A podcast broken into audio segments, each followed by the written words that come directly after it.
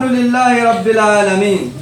Wa sallallahu wa sallama baraka ala nabiyyina Muhammad ibn Abdillah wa ala alihi wa ashabihi wa man wala. Amma ba'd.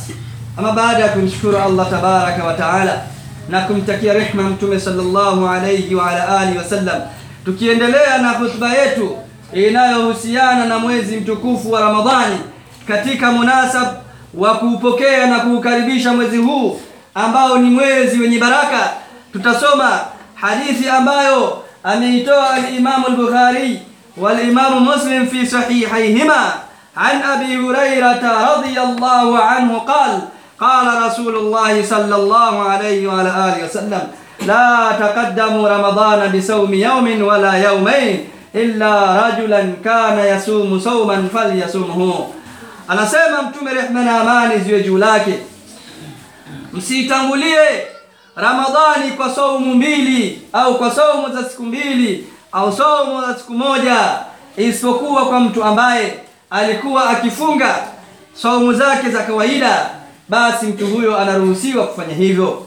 Wanawachuoni wanasema akiwemo Sheikh wetu shekh abdurahmani bin nasir saadi katika sharhi yake ya umdatul ahkam anasema ya kwamba wanawachuoni katika makusudio ya hadithi hii wengine wanasema kilichokusudiwa hapo ni saumu za faradhi. Illa rajulan kana yasumu sauman falyasumuhu. Ai saumul wajib.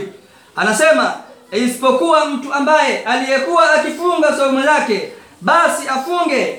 Linachokusudiwa hapo ni saumu ya wajib. Bimaana mtu alikuwa na nadhiri ya saumu ikawa imemkuta yupo katika kuitekeleza basi anakusu, anaruhusiwa hata kama itakuwa ni ndani ya mwezi wa Shaabani mwishoni anataka kuingia katika Ramadhani basi aungamishe na Ramadhani. Na kama pia ilikuwa ni saumu ya Ramadhani anakusudia kulipa Ramadhani yake basi aunganishe na Ramadhani inayofuata. Anasema hii hikma yake ni kwa sababu Allah tabaraka wa taala faraka baina alibadataini. Allah tabaraka wa taala ametofautisha baina ya ibada mbili katika kila maeneo. Ametofautisha katika saum ametofautisha katika swala na mambo mengine yanayofanana na hayo katika ibadati ndiyo maana mtu anayesali sala mbili kwa mfululizo lazima sala hizo zitofautishwe na salamu. Salamu ambayo itakuwa ni dalili ya kuonyesha ya kwamba mtu huyu amemaliza swala hii na anaingia katika swala nyingine.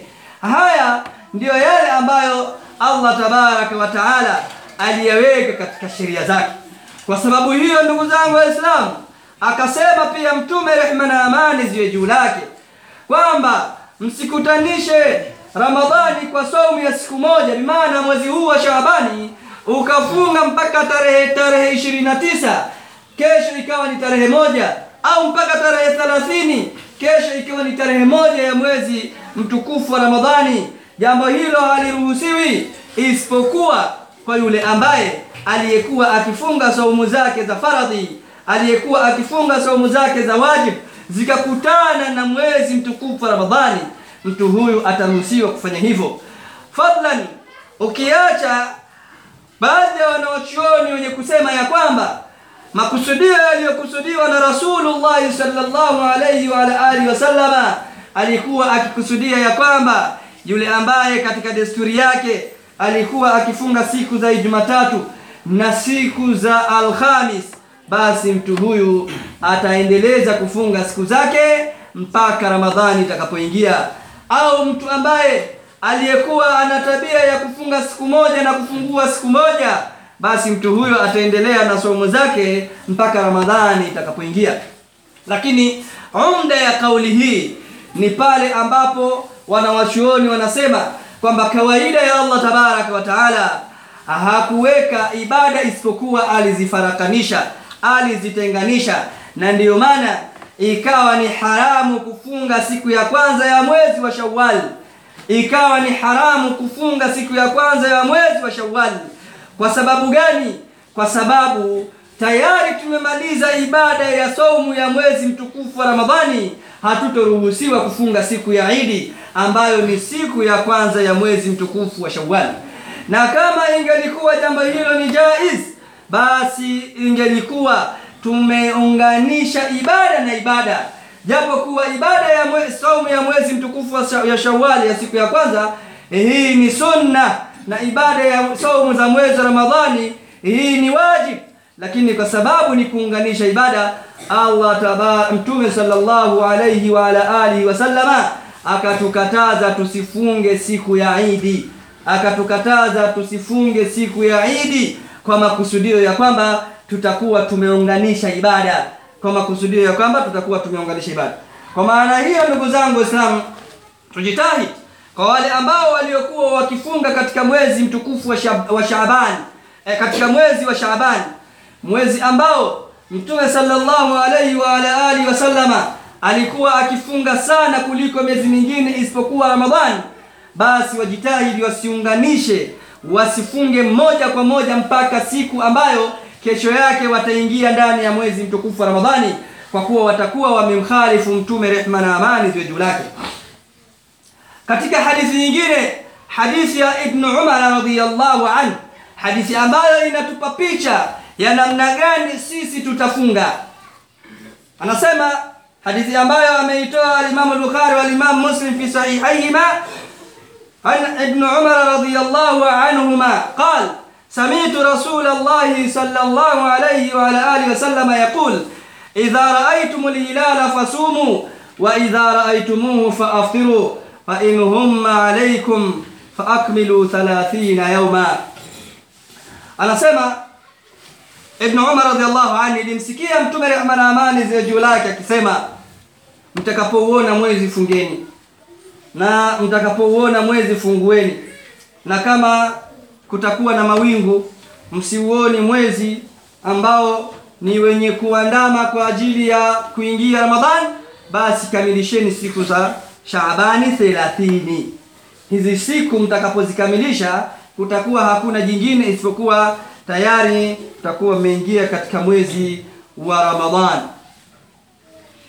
Fa in humma, wanawachuoni wakatofautiana, je, hapa kuna tadhyiqi, tunadhayiki Shaaban au tunadhayiki Ramadhani? Tunadhayiki Shaaban au tunadhayiki Ramadhani? Bimaana hiki ambacho tutakachokichelewesha hasa hasa tucheleweshe Ramadhani au tucheleweshe Shaabani. Wakasema katika kauli iliyokuwa raje, kinachocheleweshwa hasa hasa ni kufunga na si kufungua. Kinachocheleweshwa hasa hasa ni kufunga na si kufungua. Bimaana tunachukua zaidi, fa in ghumma alaykum fa akmilu Shaaban fa akmilu 30 yauma, katika mwezi wa Shaabani kuingia Ramadhani, ama katika mwezi wa Ramadhani kuingia Shawali hatucheleweshi kama tunavyochunga zaidi katika mwezi wa Shaabani kuingia Ramadhani. Alhasil, mwezi hufungwa eh, watu huingia katika mwezi wa Ramadhani kwa kuonekana kwa mwezi. Pale ambapo utakapokuwa umeonekana mwezi, basi watu watahitajika kuingia katika miezi katika saumu ya mwezi wa Ramadhani, na pale ambapo utakapokuwa umeonekana mwezi, watu watahitajika kuingia katika ibada ya Eidul Fitri idi ya kufungua baada ya kutoka katika ibada adhim ya mwezi mtukufu wa Ramadhani. Wakawa wametofautiana ni idadi ya watu wangapi watakaoona mwezi ili tuweze kuhakikika kufunga. Kauli iliyokuja kutoka kwa al-Imam Ahmad ibn Hanbal rahimahullahu ta'ala, Imam Ahlus-Sunna wal Jamaa akasema, ikiwa ni mwezi wa kuingia ndani ya Ramadhani, basi watu wawili eh, mtu mmoja akiwa ni mwadilifu yatosha kukubali habari zake.